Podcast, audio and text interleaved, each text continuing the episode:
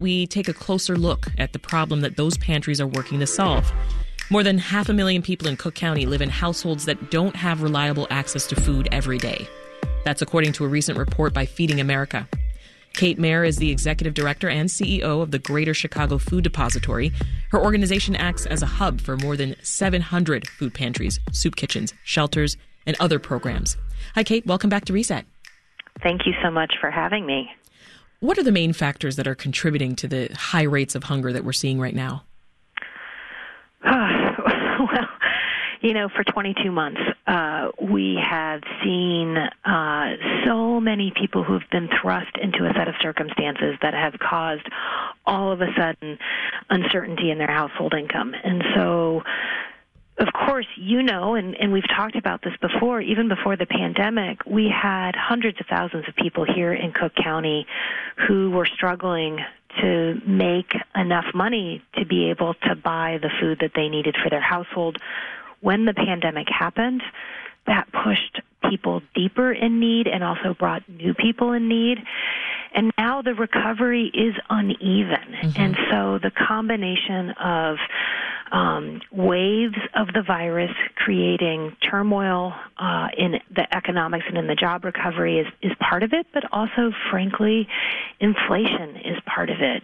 People are struggling to keep up with the costs of food, but also other basic necessities. So, what does that look like for food banks like you? Well, right now, what it looks like, and this is, I think, particularly sobering on a day when it is snowy and it has been so cold, what it looks like are longer lines at food pantries all across the community. Earlier this week, I had a group of colleagues who were out at a distribution on the west side of the city. 300 cars stopped by to wow. get food. Shocking. So, on the national level, food insecurity has come down from its peak during the pandemic, but it is still higher than what it was before the pandemic began. So, can you remind us what that increased need has looked like uh, and who's been the most affected? Sure. So that's and that's mirrors what we see here in Chicago. Certainly, we have come down from the height of the early days of the pandemic, where we had seen almost a doubling in the number of people who were turning to food pantries and soup kitchens across the community. And while we are still running higher than we were uh, pre pandemic, it has come down. But I think what is really of concern is that it has not come down equally for all people. So right now we have data that is coming to us. There is a team of economists at Northwestern who are regularly looking at the U.S. Census Pulse data that's coming out. And what they see is that about 13% of households overall in our community are food insecure. When you look at households with children, that actually goes up to 17%. But when you start looking specifically at households that are either black households or Latinx households, then you actually see much deeper food hmm. insecurity. Mm. 26% for African American households with children. Why has hunger among ch- children gone up so dramatically? And what, what is being done to address that specifically? Well, that's a great question, and, it's complicated. Um, you know, part of it is that for so many families, those school-based nutrition programs, the school breakfast program, the school lunch program, those were when when school went remote those programs went away. As school came back, of course, those programs came back online. But we've had in a lot of different communities, there's been um, there's been turmoil, right? Schools have been open, schools have not been open. That impacts those programs. We did see great a great hopeful thing happening with the child tax credit that gave a lot of relief to families, mm-hmm. but unfortunately that stopped at the end of December. And I am really worried right now about the implications for families with children in the months ahead. I imagine um, distribution has gone way up to, to meet current needs. How has the depository been keeping up with that demand?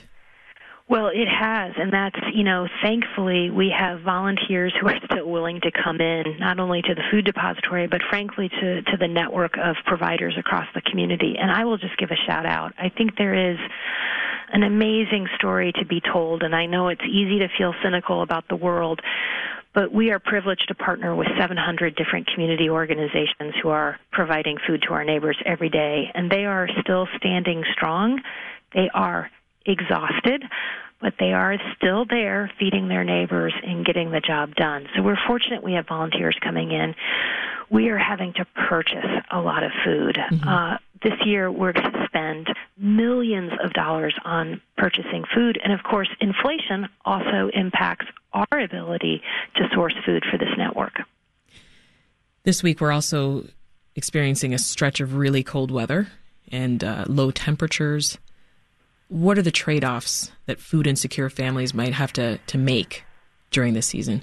Well, that's exactly why I have a knot in my stomach right now because we know that when we see cold temperatures, um, obviously all of us, we do this in our own homes, we turn up the thermostat. And unfortunately, what that means is that three weeks from now, six weeks from now, people are going to get bills that are higher, both because of uh, the cold weather, but also because of inflation. And that's going to mean even more trade offs.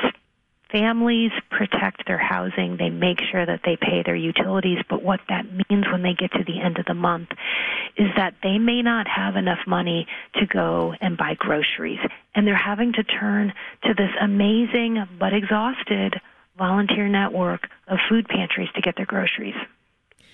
You're listening to The Reset. I'm Sasha Ann Simons, and that's Kate Maehr. She's executive director and CEO of the Greater Chicago Food Depository.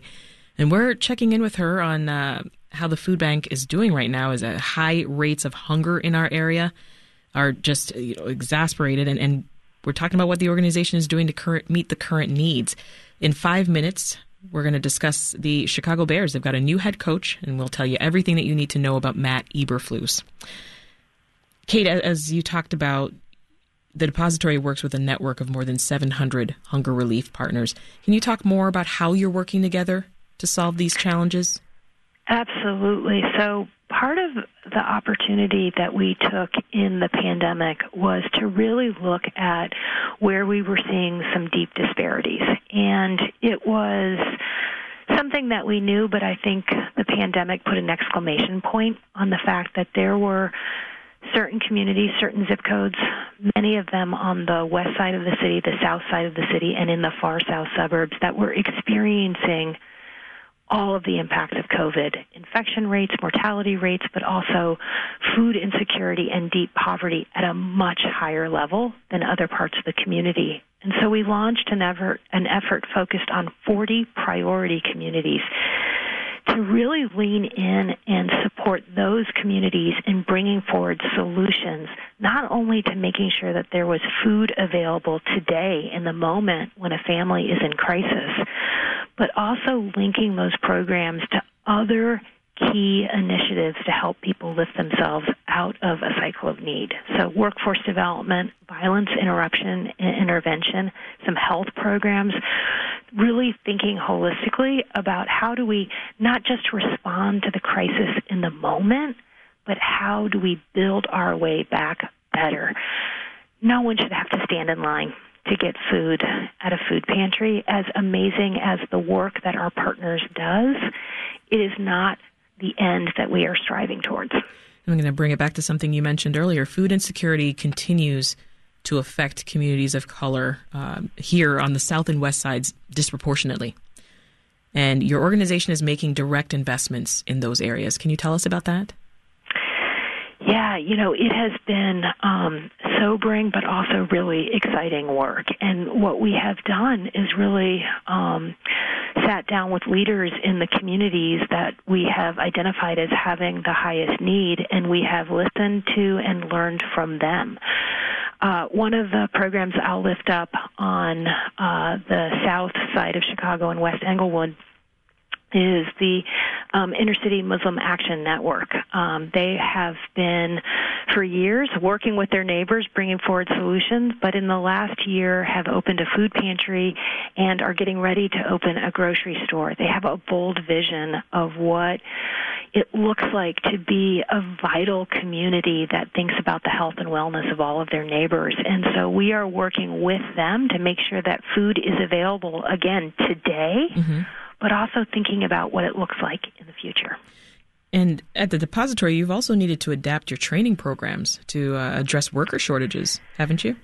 We have. We have traditionally had workforce development focused on the hospitality and culinary worlds, but in the pandemic, we also saw a tremendous need for warehouse, transportation, um, logistics experts, and we do a lot of that here. And so we advanced a plan to launch workforce development for those areas as well, and that has been a bright spot. We have seen people coming into the training opportunity, a number of whom have been justice involved, and we've watched as they have gotten their training and gone out and gotten jobs and are thriving, which is an incredible accomplishment.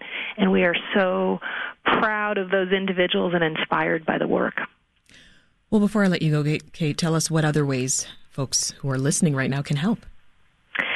You know, I think a, a, couple of things. First of all, if you have a food pantry in your community, volunteer. They need volunteers, and you can go to the Food Depository website and see um, our great network of partners. The other thing I would say is just to continue to talk to our elected officials the strongest response that can be mounted is for Congress to take action and to make sure that we have a strong safety net in place. And unfortunately, we have backed away from some of those investments, and we see the implications of that in the lines of food pantries across our community. That's Kate Maehr with the Greater Chicago Food Depository. Thank you for your time, Kate. Thank you so much. Thanks for listening. I'm Sasha Ann Simons. We've got more for you on the podcast, WBEZ's Reset, wherever you listen.